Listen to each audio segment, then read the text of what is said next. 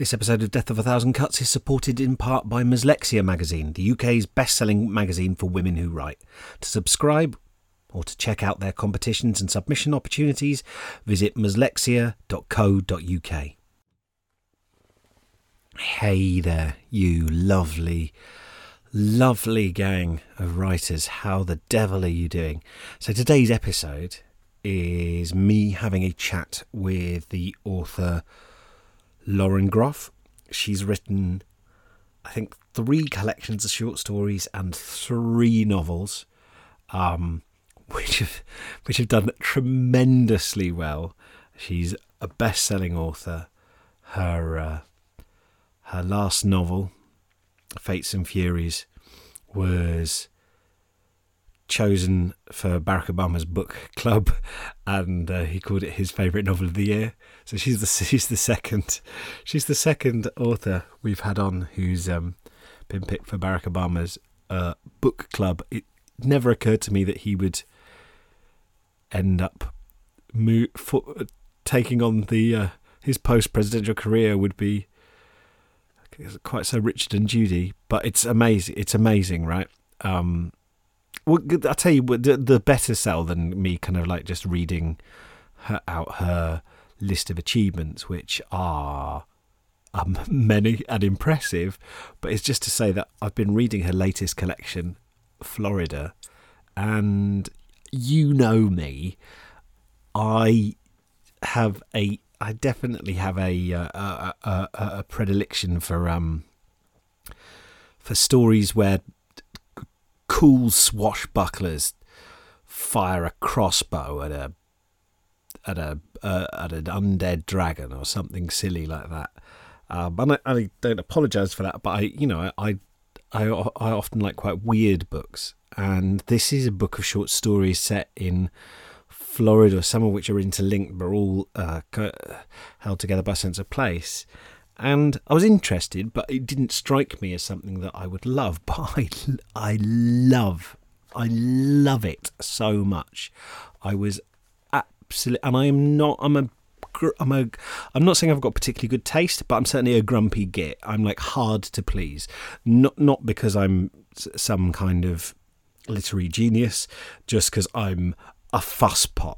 Like a like I'm, I'm like the the reader equivalent of a picky toddler when it comes to books, and and and anything can sort of turn set me again something. Uh, it's not, uh, you know, it d- doesn't really map very well onto books that do particularly well or considered classics. However, um, I am an enthusiastic end user of these things we call stories, and I read a lot. And uh, I mean, you'll hear in the interview. I, I, just, just to, just so you know, the sycophancy isn't something I put on to try and butter up guests. I've been pretty lucky so far in the guests I've had, and also because I choose most of them myself, right? And I get to select and I sign off on all of them, right? Uh, that's why, in case it just sounds like I'm blowing smoke up people's ass when they come on the show and I go, I really like your book. That's no accident. I I agree and to I pick out people who I like anyway. Um, I got to speak to Lauren and just her writing is fucking good. So I'm just telling you that now, right? You should. I'll put a link to uh, Florida in the uh, in the in the show notes. Um, I suggest you click through them and, and, buy it because you'll really like it. It's amazingly. They're short stories. They're really digestible. You know, you can you can kind of like hammer through it, but it's the language is amazing. The imagery is amazing. The characters are amazing. It's just it's just alive. She you know she's done it.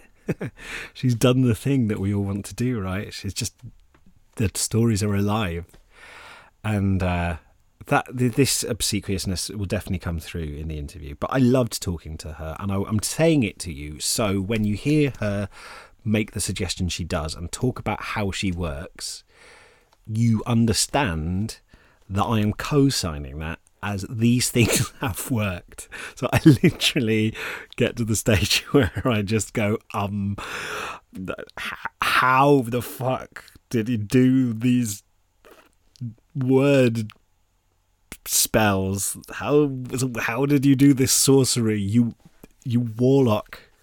You you and and um and she answers very graciously and really amusingly in detail and comes out with some fascinating things. I'm, le- I'm, uh, you know, I say every time, oh, I'm learning so much, but I am, and I think I just, I just beg of you to listen to all these different authors talking, because if you are listening and you are listening well, you will get something of value that immediately benefits your writing out of every one of these interviews I've done because she just comes out with some great stuff, some um, I, I, guess some ways of working that you might find uh, you might find slightly eccentric or even shocking, but they've produced some fucking great work, and it's wonderful to hear. And she was so enthusiastic, and uh, put up with a lot of badgering from me. So I, I really appreciate her uh, coming on the show. As usual, you can let me know what you think of the episode by uh, going on my website, timclarepoet.co.uk, and clicking on the uh, contact me link on the right. That allows you to email me. I'd always love to hear from you and how you get on with your writing. Um, and if you enjoy the show and you would like to drop me a couple of bucks to help keep the lights on, help me you know have the time to find more amazing people to i'm i'm having a ball doing this though guys. You know like i, I really just appreciate all the support you've given me so far because um i am having the time of my life and it's making me feel so inspired and i'm going to go and do some writing after i've finished recording this intro. But um anyway i'll shut up now.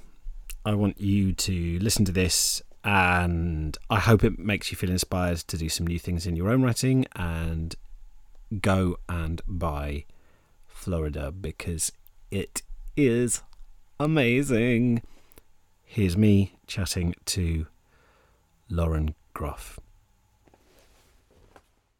Hello, welcome to Death of a Thousand Cuts, making you an awesome writer one cut at a time. My name's Tim Clare, and I am delighted and, uh, uh, if I'm honest, like mildly intimidated, but I'm getting better at being uh, less nervous now, um, to be joined today by uh, the author Lauren Groff. Um, h- hello, Lauren. How are you?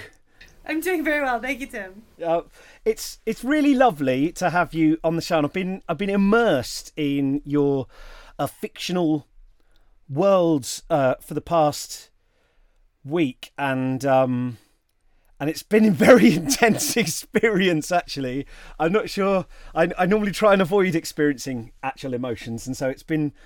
it's been it, it's kind of woken me up in ways that I w- wasn't quite ready for. But the first thing, well, well, well, well done. You've cracked. You've cracked the the thin the thin veneer of masculinity that I try so much to build with my with my uh, with my wild man beard. Um, it's that my beard has been soiled with the salt of, of of tears. The century flower of my weeping has opened. It is my only goal in writing, so I'm happy about this. Can you um can uh, uh, for the uh, at the risk of um, pandering to convention, could we leap right back and talk about the beginning for you? Um, when did you first start to get an inkling that stories were something special? Well, I mean, I, I was a pathologically shy child, and I think sometimes when you are a pathologically shy child, you prefer books to human beings, um, because at least books you can control by closing and opening at will. Um, and I also have a uh, profoundly loud and um, entitled brother, um, and he's my older brother, and I, I found a, sort of a space of peace in books. Um, but I didn't start writing until middle school, about 12. And at first I was a poet, or I thought I was a poet. Um, and then when I was 18, uh, I made the um, shift, almost like a very solemn vow to do fiction. I, I, took a class and I realized, oh my gosh, poetry is not for me, but fiction absolutely is. Um, and uh, I made it sort of the immovable rock in the center of my life. Um, and uh, you know, I wrote and I wrote and I wrote three novels before my first one came out. Um, I had no success at all for the first uh, eight years of my writing career, and then um, slowly I started to be able to write um, after trying very hard for a very long time. That's about it. Can you remember? Can you remember like an early story that, or something that you read that made you think, "Holy shit"? You know, like one of those things that you was. There, were there any like early authors or stories, or even even poets that uh that really like knocked you for six, or grabbed you, or or had you in that joyous union? Oh, so many, right? So it's almost as though I, I will forget um, the thousand in order to talk about the one. But um, the one that really made me believe that I too could do this, which is hilarious in, in retrospect, is uh, Emily Dickinson. My friend Lisa Session at um, 12 years old at a birthday. I think she just like she didn't have a birthday gift for me, so she just took took uh, a collected poems of Emily Dickinson off her parents' shelf. Um, and she gave it to me. And the thing about Emily Dickinson is she's so uh, elliptical and she's so strange. Um, and she uses uh, short phrases, uh, short, easy words. And I thought, you know, I could do this, right? I can, I can make this feeling happen in other people. So uh, she was really the one that made me think, uh, made, turned me from a pure reader into someone who thought that she could write. Yeah, she doesn't. Um, Dickinson isn't like Pound, who's like going, you know, do you know Latin? Do you know Italian? Well, then, then this is this poem isn't for you, chum. Like she doesn't. She's certainly not putting up those vocabulary barriers. Doesn't necessarily mean that the poems don't have a richness and depth to them. It doesn't necessarily mean you can just read off a meaning and that's it. The poem's dead. Um, but she does a lot with uh, quite a constrained vocabulary sometimes. Yeah, so the, the constraint is the form, right? I mean, the, I think sometimes you find liberation in form, and that's the one major gift that uh, being a poet first gave me was this idea that um, form doesn't contain an idea, form actually expands the idea. And I think that her form was almost uh, anorexic to the point that it was liberated. Um, so she she has constraints so deep and so hard that she has to find ways around them, and the ways that she finds around them are, are profoundly ingenious and almost uniformly ingenious. It's an extraordinary feeling. When when you're young, you just think, you know, she's using words that are familiar to any twelve year old, right? Her the vocabulary. I mean, there are a few, you know, nineteenth century um, strange things thrown in there, but you think that you can do this also because it's just it's a it's simple on the surface, and the deaths um, go on forever. I I'm I, I think it's I'm so jealous of you that you made that realization or you got a hint of that early on because you know it's hard not to hit 18 and and think I need to show the world, especially if you're, you know, a slightly withdrawn child with maybe a slightly advanced reading age. You want to show the world I know the big words. This is how I can prove that I I have a right to be in this club. Watch, I'm going to use the word paradoxical. Uh, gasp as I, I, I, I, use the word onomatopoeia. Uh, and yet to have that, it takes such. I know it sounds odd to say bravery, and I don't mean it patronisingly, but that uh, that confidence and that boldness of simplicity is bloody hard. I think it's amazing that you glommed onto that so so young because I, I don't know if I, I've done that now. Well, I glommed on to the idea that maybe I could do what Emily Dickinson was doing, but let me tell you, I was as pretentious as anyone from the beginning. So what I what I found interesting was like, um, I here's someone who's also a woman who's also relatively, you know, young, even when she died, who wrote these crazy poems, um, but I felt like I could I could do it. Um, but that doesn't mean that I felt that I wanted to do it just like Emily Dickinson. I mean, I, I really did want to show off. I was a, and I still probably do too much. Um, and I, you know, we love Latinate words, right? I, when I started learning French, I would write poetry in French, and it was all bad and had terrible grammar. But you know, like it was, it was.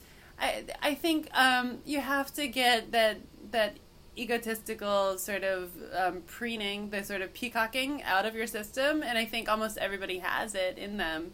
And then eventually you can write with uh, more humility and modesty. but I, I, you know, uh, there, there are times when you know I'll reach for a, a 50 cent word when I actually only need, you know, the Anglo Saxon. And uh, I have to check myself later in editing still. Yeah. I, I, I want to. I'm so. I'm kind of like straining at the bit to um, get on to Florida. But before we get there, I just want to. Um, it sounds dismissive to say fill in some of the, the blanks. You know, the years before, the, the kind of like the build up to the main event. But um, can you talk about your your first experience, your first novel, uh, The Monsters of Templeton, and a bit about your experience of going from? You said you know you had years of sort of writing and doing stuff, and and then you you had this novel uh, published. I guess it would be ten years ago now. Um, um, could you talk a bit about that, please? Sure. So I um uh, after uh, college, I decided that I was just going to write novels, and so um, I had a bunch of relatively bad jobs. I was a bartender. I was a um, administrative assistant, and all the while I did it so that I could write books. And so I wrote three books um, in uh, three years, and I and they were all bad. And then I went and got my MFA at the University of Wisconsin Madison, where uh, they give you money in order to go, so you actually end up making a profit. Um, wow. in, in order to work with Lorrie Moore, who was my queen at the at the time, and she's still um, just a bright light in my sky. Uh, and it was there, you know, I finally didn't have to work, right? I, I taught one class a semester, but I didn't have to really, really work. So I would just get up and I would like write for 12, 14, 16 hours a day for two years. And um, I was writing the novel in the morning, which I kept to myself, and then short stories in the afternoon, which were the things that I workshopped.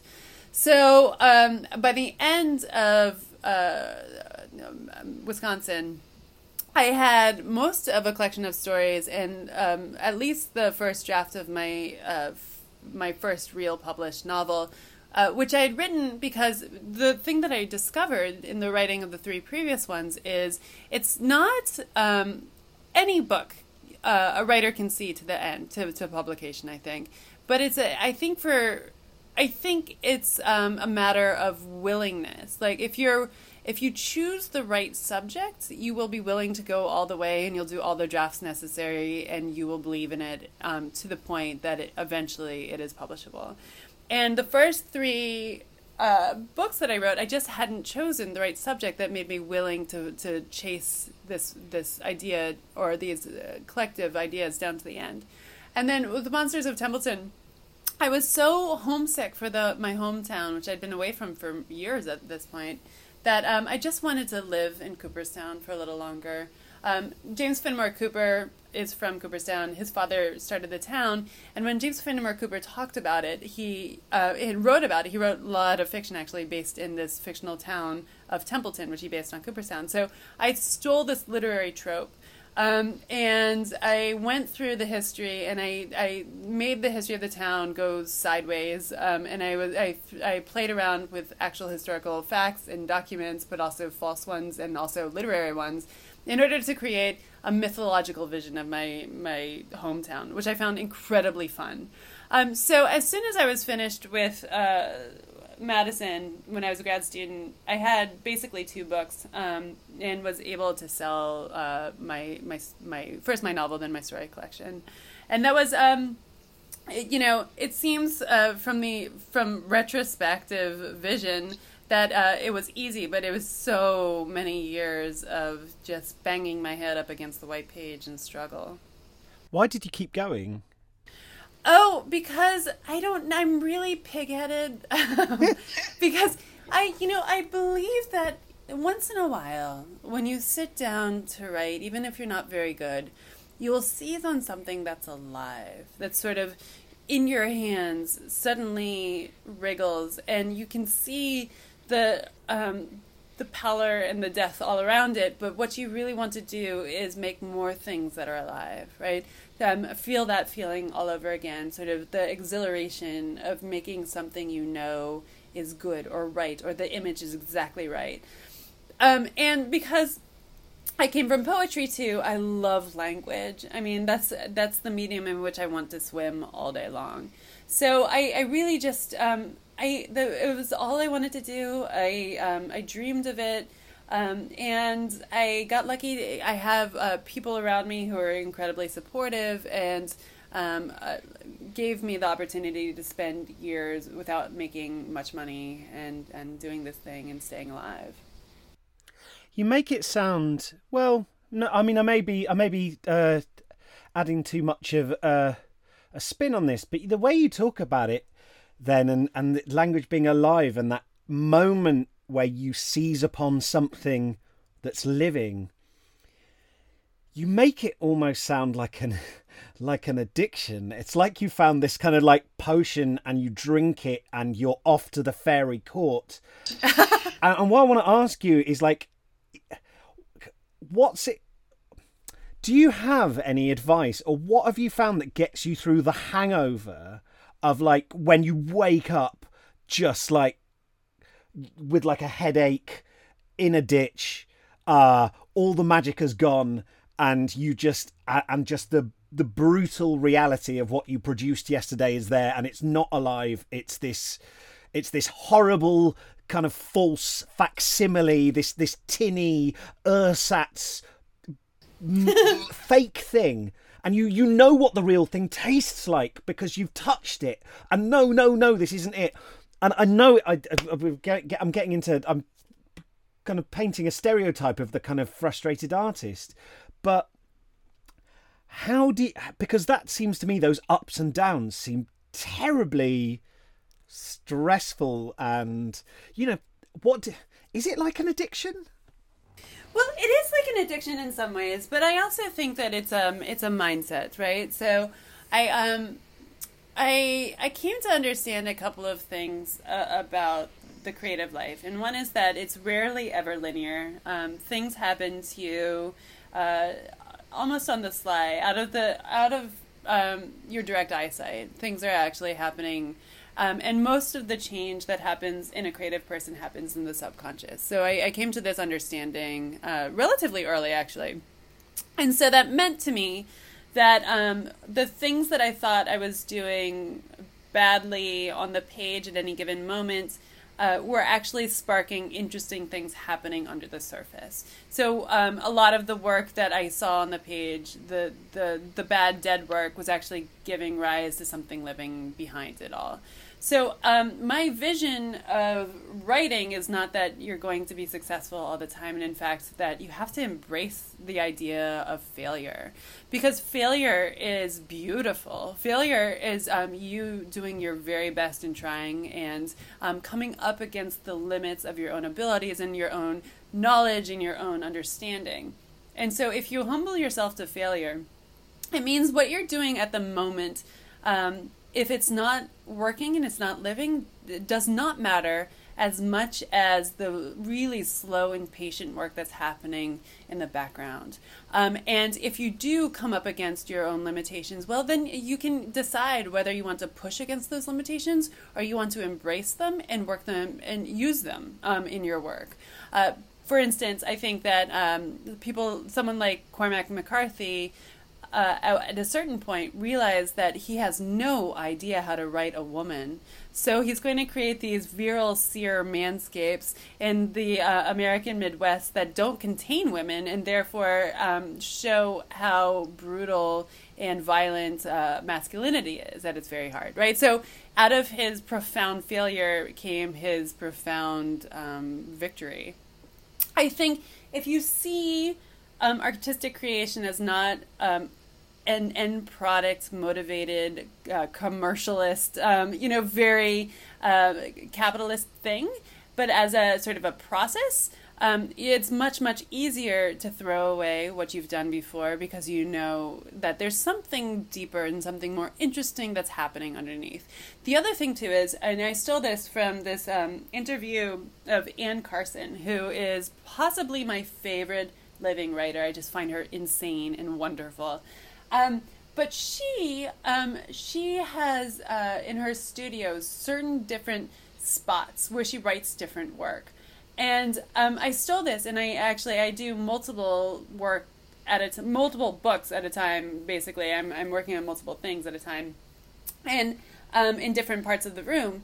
Because what this does is it enables you to um, to allow the the failing work to recede back into the subconscious and the things that have energy in them, that have heat in them, you can go to that part of the room and seek the heat, right? So if you're seeking things that are exciting, that actually fill you with light, that fill you with joy, that um, make you grateful to be a writer, you're not going to think about your failures as failures. You're going to think about them as well. It's just not there yet, but it's it's being worked on.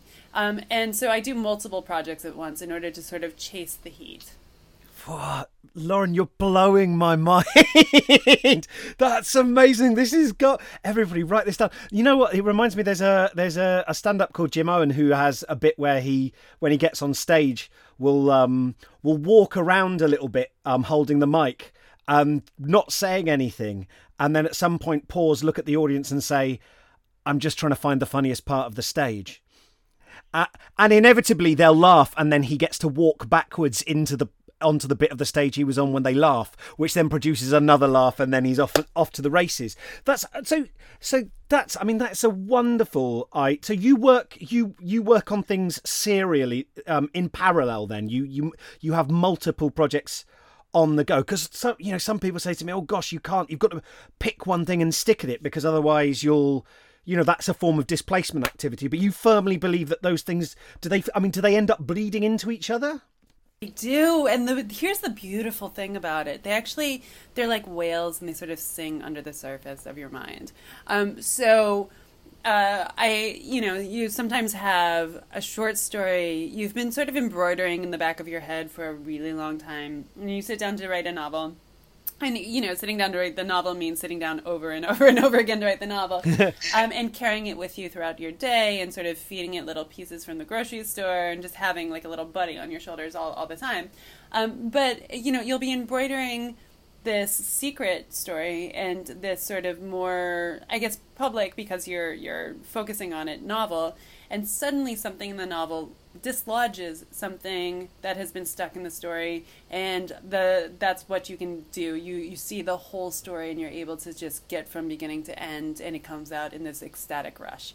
So i do believe that if you hold things in your in your mind and if you're actually um, constantly working on multiple projects at once it's okay if one of them doesn't succeed immediately because it will come back to you um, I don't think anything in art is ever truly lost. And I think that a lot of times it's the seeking that makes you understand what it is that you're trying to do anyway. So um, just incorporating that into your process um, makes it, uh, makes the frustration fade. It's not to say that I'm not frustrated by my work all the time. I'm frustrated by my, my work all the time. But, you know, as soon as I feel like I'm about to cry, or as I cry a lot. So as soon as I start crying, I move on to the the other thing that's sort of boiling, and I try to find the source of heat there. That's so. Oh my gosh, that's so cool. So can can you tell me about like? Can we talk a, uh, a little bit about jump forward to Ar- Arcadia now because that is, you know, that's a very different story again, and it's also, it's also like you know the difficult second novel syndrome, right? Like I, a lot of a lot of people who listen to the show ask me about query letters and how to write their first novel, but the thing I get from authors over and over again is like the secret kind of agony of writing that second novel in what feels like oh, it's like they're they're writing they feel like they're writing in the middle of a floodlit football pitch, right? They suddenly feel like they're doing what was a private, uh, sort of joyous, absorbing thing with the full glare of attention upon them. How was it for you? Well, exactly right. So, so suddenly you have uh, people who have read your books and are waiting for another one. I um, I I feel like sometimes uh, we don't we talk often about how uh, motherhood is killer for a lot of the elements that go into writing, but for Arcadia in particular, um, because uh, I was in the process of having children then, it actually motherhood um, took me out of myself to the point where I didn't feel necessarily the second novel pressures because I had so many other more brutal pressures happening. Because as soon as you put a, an actual flesh and blood child into the world, it's as though you've replicated your own heart and suddenly it's at loose in the, in in the wilds and um, it can be very easily it's vulnerable, right? It can very be very easily trodden upon. So um so I um I I was so overwhelmed with anxiety about uh, parenthood that the anxiety of writing the second novel felt relatively minor in comparison, which is very good. Um, that said, so Arcadia is very much about um, depression, right? And it's about um, feeling uh, uh, about the end of the world, about the um, the idea that um, in previous uh, uh, generations, there have been these um, movements toward utopia, which have failed, and um, you know, human culture is failing, right? Um, and it's almost a utopian um, uh, failure in a certain way too and I came like and and why was I bringing kids into a world of failure, right? Why was I bringing children into a world where they're inevitably going to suffer and possibly and definitely die at someday, someday? And that feels like a like having children is the er utopian uh, project. So um, I was struggling. I was struggling a lot with these these ideas, and I was really dark, and I was like going down into this death spiral and um, I and I realized that I needed to to write this novel really, really desperately in order to understand why why why we do this to ourselves. And I came, and this was the the closest I've ever come to writing a book um, as catharsis. Um, but this book was really me arguing with myself to the point where I understood the reason why people um, enter into utopianist projects, right, um, or, or, bring children in the world, it's because um, the pursuit of them is is noble, even if the end result is going to be failure. It's the pursuit that actually matters. So um, I, I, wrote the book um, uh, uh, relatively quickly, and um, it, I owed it to my publisher in the U.S. at the time too, which was also another source of stress and, tension. And it was a really, really hard book to write, but not because it was a second novel, but because of the subject matter of the book. Do you think that I'm really interested in what you say about this idea of uh, like the the nobleness of because this I mean it's kind of something that I've got from reading your stuff as well or it's something that I've really felt there's a thread going through it but this that there's something inherently there's something like in, inherently I, I, I, I, mean, I don't actually. I don't want to sum it up too quick, too glibly, because otherwise it sounds like there's like a twee little kind of greeting card kind of theme that one can just sort of read off the end. But this, this idea that there is something uh, noble and uh, dramatic and kind of, and kind of beautiful in its defiance about uh, hope or or kind of trying to fix something even when it looks like it won't work or even when uh, entropy is all around you kind of like just sucking at the sand around your feet.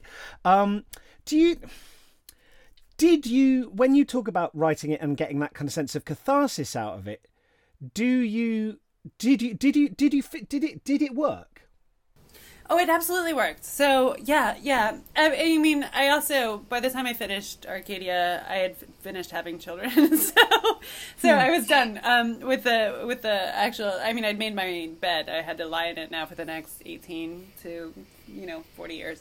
Um, but uh, so the the issue was. Um, you know, I really did. I really, I, I sat and I struggled on a daily basis to come to this conclusion, and it really, really did work.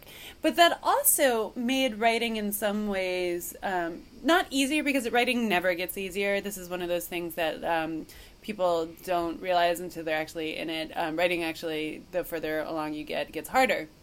But it did make my decision to devote my life almost monastically to it um, a better decision or a, a more um, um, tolerable decision because even if I end up in failure, as we will all end up in failure, we will all die, right? So even if if um, you know our work doesn't do for us what we want it to do, if if it doesn't sing to us, if it doesn't sort of give us these moments of ecstasy, it's still worth doing. It's still the pursuit is eh, alone, the the um, the working up of the courage and the hope alone are inherently noble and worthy efforts. I think every time a person sits down with a piece of paper and a pen, that's a tremendously courageous and hopeful thing to do. And um, I, I, think it's very beautiful. It's one of the more beautiful things that a human being can do. I, I, I so wholeheartedly agree. I, I went to the seaside. I went to the beach the other day with my daughter, who's just coming up to two, and we made sandcastles. And I was looking down the beach and seeing all these people, all these adults and children, scooping up sand into a bucket, tipping it out, lifting it up. And every time, the, the delight on the faces of the children and the adults was identical. Uh, although it was no surprise, and these things were going to get washed away.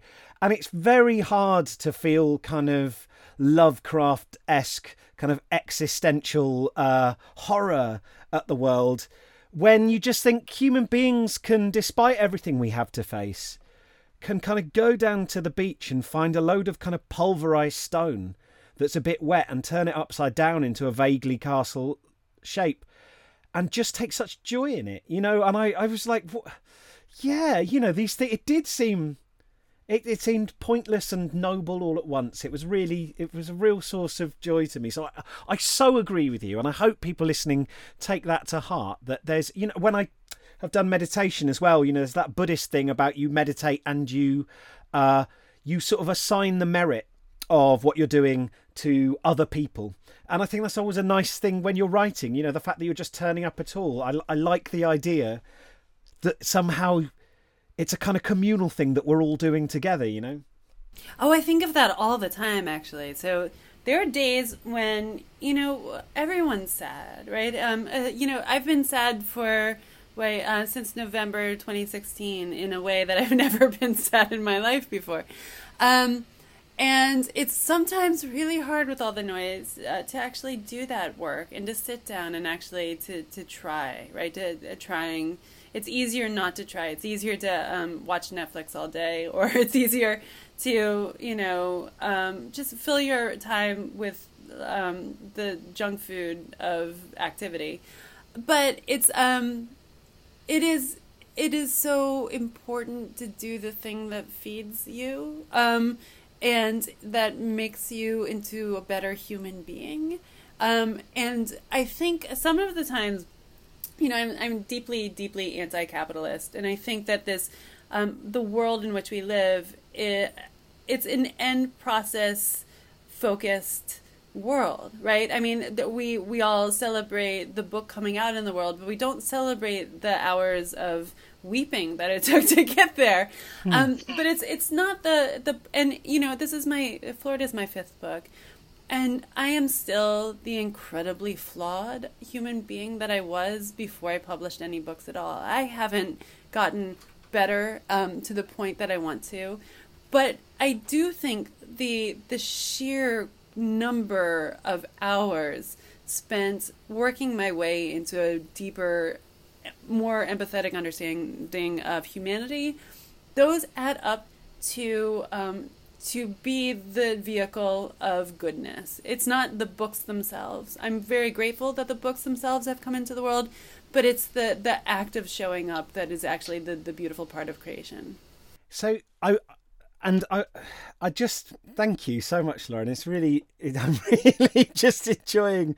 Uh, I, I I agree and feel like I'm learning so much from uh, li- listening to this. I, I I want to just very briefly touch on uh, Fates and Furies, which I know you've talked about a lot before. Um, before we jump into Florida, um, I'm also going to do that awful thing of using this as an opportunity to say what you feel the difference is, and there, there is a very obvious one, but um, between writing a novel and writing a short story, because people often talk very glibly between uh, I think they're different forms. And then often don't really go into what they mean by that, and no one challenges them on it. Um, how is it for you? I mean, I know one is obviously longer than the other and takes a lot long, theor- theoretically. Um, so, can we just really quickly maybe just touch on uh, your experience of writing Fates and Furies and how novels are different to you than the short stories you've written? Sure. So I will say that um, I do think uh, writing a short story is closer to writing a poem, right? It is a, a brief ecstatic flair. Um, whereas writing a novel is very much uh, carrying around um, another human being and being less lonely by by building this other human being that you're creating. I, I, I that's this is the way that I do it, and it, some of it is um, also process based for me.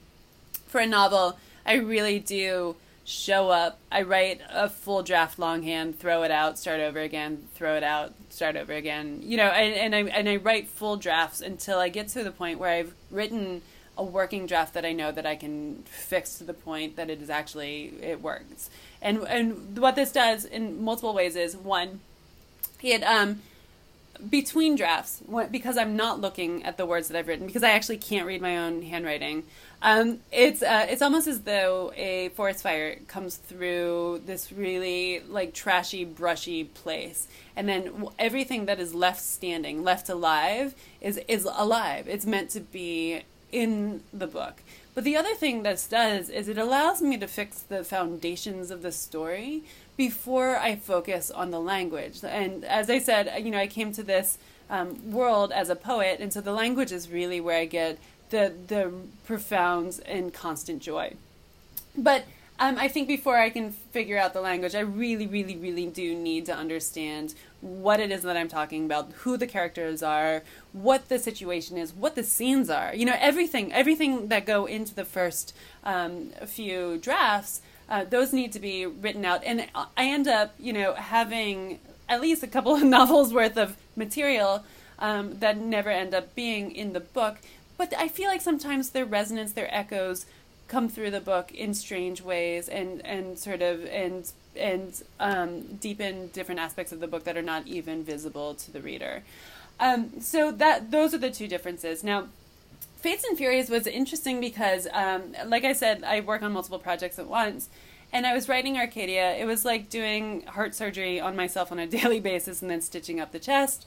Um, and it was really hard. So I thought, you know, what what's going to pull me through is actually starting a new novel while I'm writing Arcadia, Oof. and the new novel is going to be the opposite of Arcadia. And actually, all of my books are the opposite of the previous book um, because uh, there's something in me that is just deeply, deeply oppositional. So, um, and I was like, so well, what is Arcadia and what um, what do I want to be the opposite? And so I came up with a list. I wanted Fates and Furies to be operatic. I wanted Fates and Furies to be infused with color. I wanted Fates and Furies um, to have a lot of sex in it, lots of sex.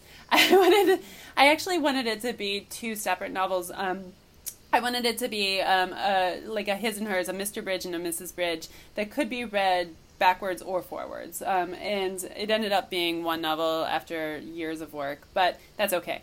Um, and so I wanted it to be the very, very opposite of Arcadia, and I was writing two books that were also like kind of yin and yang at the same time. Um, and of course, I finished Arcadia before long before I finished Fates and Furies, but that was um, the experience of doing it. And when I was writing it as two novels, it was like one of the more purely joyous modes of writing because each book requires a different way of writing it. And so um, I put up on the walls of my cruddy Florida studio two giant pieces of butcher paper, and I would write a scene from the wife's point of view, and then turn around and run across the room and write the scene from the husband's point of view, and sort of. Wait, sorry, you were writing on the. Were you writing on the walls? Yeah, I was writing on the walls because that's. The, Holy shit! But then I would also like like rip uh, like m- things out of magazines that seemed um, like uh, for a long time. Um, uh, have you ever seen the movie L'Avventura? Um, it's like this Italian movie. No, I haven't. Um, and there's this incredible actress in it, and I'm of course like her name's escaping me now, Monica something. Um, but the, her face was the face of Mathilde for a very long time, and so yeah, so I, I sort of built the the novel in two parts on opposite sides of a physical room. That's so because I spoke to the author uh, Joe Dunthorne a few months back, and he talked about like sleeping in a room that he'd papered with uh, pages from his novel in the hope that he could like sleep and would kind of like subconsciously. What does that do to your? What does that do to your psyche? Like immersing yourself in a novel that, in in a project that that deeply, you must have some gnarly dreams. No, so I never actually slept in that room. Like he did, but I didn't. Oh, oh no, no, yeah, but I mean, just like, but I've just been anchoring something in the way you talk about anchoring things physically. That seems, it's almost like a kind of incantation, right? And I just think that seems like that. That's a very visceral way of locating your art. And I'm just wondering, does that that that? It seems like you're kind of like you're fully, full bodily experiencing your work and i'm just wondering what that does to your you you know like how how do you get i mean does that allow you time off or no but i don't want time off right so um yeah i'm a um i don't i don't really do anything but read and write and once in a while i'll, go out to dinner and uh, see my friends but um, I have a very, very quiet life. I don't want time off because this is what I devoted my life to. Um, but no, so um, I think uh, just to wind back, this is the only time I've ever done that. I've only ever done that with Fates and Furies. And it's because the dictates of the idea required that I do it. Um, with Arcadia, I wrote it. Um, I stole something from Nabokov and I wrote it on index cards um, first. Uh, the first like 10 drafts were on index cards, which I then was able to sort of shift around and sort of um, look at and and develop from there into um, a, like a longhand version and then into eventually a word version. Um, the Monsters of Templeton was in um, single large pieces of paper where each section was written all out, and so each book requires something different depending on its form. That's so. So it sounds like. Do you think that then? Is it? Is it? are they, is, do you do you feel like that, it, that there's a danger of ossifying if you if you find kind of like a single way of working? To be honest, um, I would absolutely hate to write the same book over again. And I know there are plenty of writers on this planet who have made very beautiful careers out of for themselves out of writing the same book over and over. Um, but I um, I would not like that. So each book I I need it to to be um, the antidote to the previous book in some ways, um, which means that I'm not.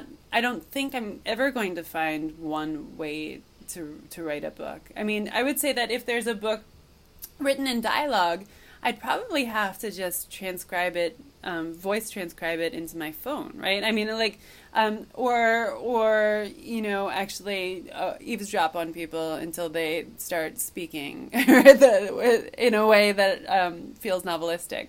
I don't know. So I think it um, it all depends on the project, and because the projects I don't want to do, I don't ever want to do books that feel the same, or even feel as though they could be written by the same writer, um, um, because I'm I'm never the same writer.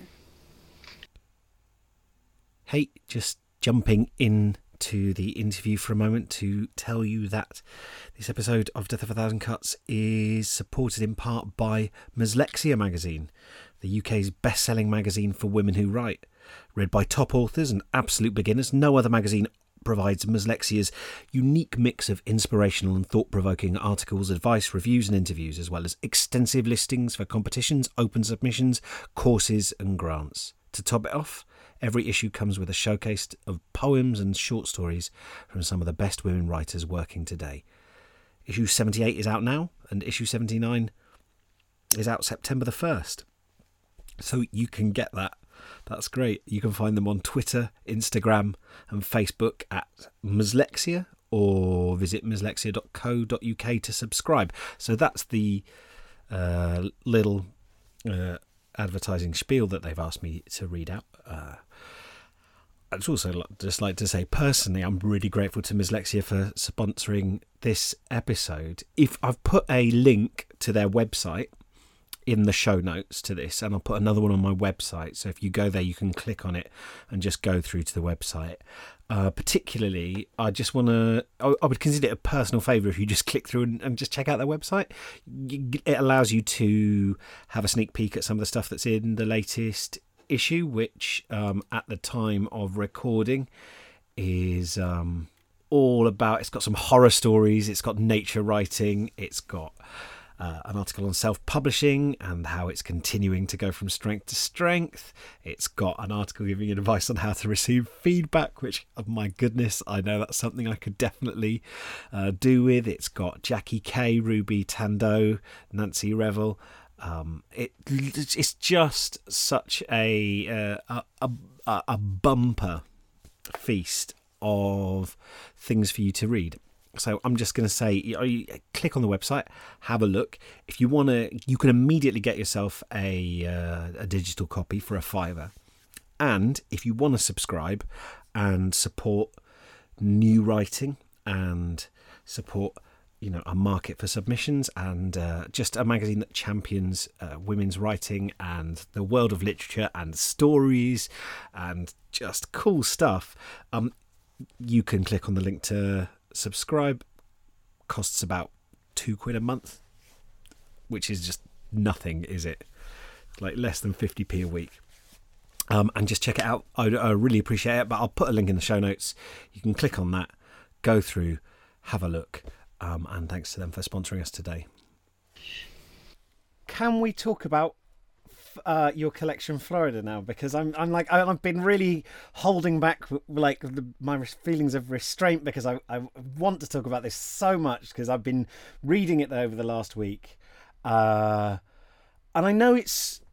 I, I know to a certain extent, you know, you drawing all these different stories together. I'm now going to ask you to sort of summarize it as a collection. I realize that that is to an extent an artificial uh, thing. But could you just, uh, for people listening, describe, talk about what Florida you know, give them a, set, a, a flavor of it as a collection of short stories. Sure. So Florida, um, for me, is not just a geographical place full of um, dread and danger, which it is, uh, in sunshine, in beautiful, beautiful sunshine. It's also um, a mental state. So it's a um, it's a state of alienation, a state of sort of peril and sometimes terror and profound and almost pulsating love. So um, it's a, it's a really living place, and a, um, it's a it's an emotion that sort of lives. Um, inside of uh, me in particular. And it's an emotion that's sort of born out of ambivalence, which I see not as um, a feeling of, you know, wishy washiness, but rather as a feeling just like being pulled in multiple directions by strong emotions. So, um, so I I moved to Florida 12 years ago. Um, I did not ever want to live in Florida, and in fact, uh, it took me five years just to like come around to the idea that I was living there.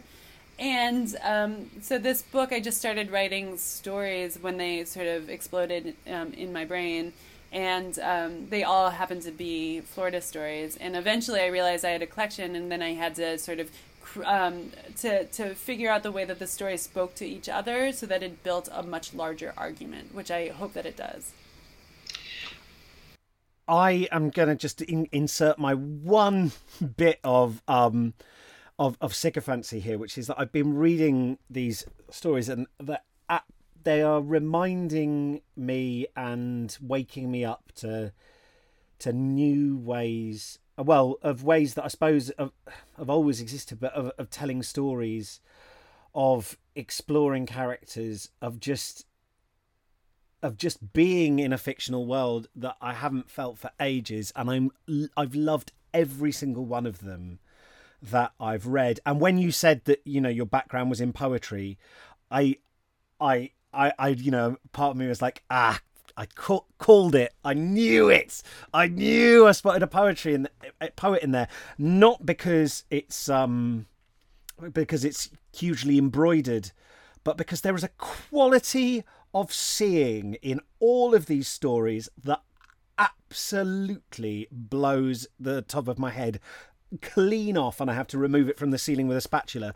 What so my main question that I've been waiting all interview to get to is how the hell do you write like this? How do you see stuff like this? Because ev- every page has got things in it where I'm like, my God, that feels so real. I can only think that you have collected that from your own life and that that moment that you've noticed something and you've put it away in a little you've sealed it up like a lightning bug in a jar and then we are getting this incredible menagerie, menagerie that must have taken a whole lifetime to collect. Either that or this is you're just amazing at confidently bullshitting stuff that sounds like it it was taken from your life. And i want to know like how do you go about right you know just to take like say the the opening story for example uh, Go- uh, ghosts and empties where you've got this uh, narrator uh, walking around her neighborhood uh, looking at looking in various neighbors windows.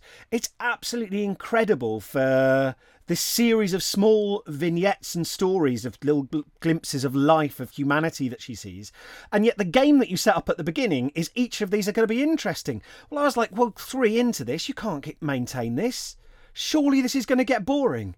Like, surely you cannot maintain this level of quality, and yet you do. And I want to know how you did it because it's and and, and uh, uh, well, I'll, I'll, shut up now. But that's my uh, that's my question. How? that was the nicest question I've ever been asked in my life. Thank you. Um, the, no, so so um, here's the thing. Um, I, because I don't um, believe in sort of the end product, even though the end product eventually happens, it is all about noticing the quality of attention, right? So it's it's about um, sitting with an image until it comes clear. It's about closing your eyes uh, before you start a scene and invoking every single sense as deeply and intricately as you possibly can. And it's not going to end up in the page most of the time. But again, right, there, there are things that happen under the level of language that are not traceable necessarily to either the writer or the reader, but they end up um, being felt, right? It's all about a, a series of feelings. Um, and I think that if you if you're a, if you're a creative person, um, um, and you you must maintain a level of attention and um, almost heartbroken love for this broken world of ours. this is a messed up world of ours, and and if you do um, have this quality of attention, the the objects will speak to you. So I um one of my friends is uh, the the good writer Charlie Baxter and I, Charles Baxter, and he's just he's amazing, and he has this incredible um, thing that he does, which is he makes his classes uh, stare at a pencil for a very long time. And what this does is, um, at first, you have to work really hard through your own boredom by staring at a single pencil for a, a, an hour. Um, but eventually, you start noticing the profound details, right? The quality of the light on the table and the way that the table's pores are different than the pores in the wood and the way that someone had gnawed on a bit of the eraser. And so you start to see more and more deeply into the, the truth of the object itself. So it's a, it's um it's about just having patience um, with your own self and with the world around you. I think um, you know I I don't know I don't know, but I, I do, do think do you, yeah. Go ahead. I would just want to say, do you collect these things in a, a, a, a notebook, or do you? I mean, do you do, do you? Will you be on a walk or somewhere and see something and sort of think, "Ooh, I can stick that in my scrapbook," and at some stage that will become useful? Or are these things that you?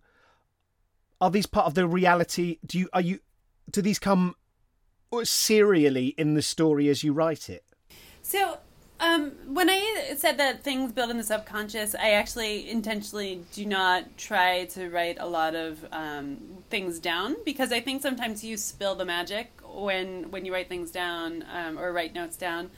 But um, if there is a story sort of congealing the back of your head, um, and you do notice something, you can throw those details back into the story, right? And, and sort of hope that when you go to sit down to write the story they'll come back. And I my experience is if you're thinking about a story deeply enough, and if you're letting it mature in your subconscious um, enough, um, then these things will absolutely come back to you. I mean, it's. I think that there's um, there's a feeling sometimes in writers of scarcity, but there's no there's not a lot of scarcity. Things really uh, living things, things that you notice um, that are alive, that actually are speaking to the story at hand. They will always come back to you.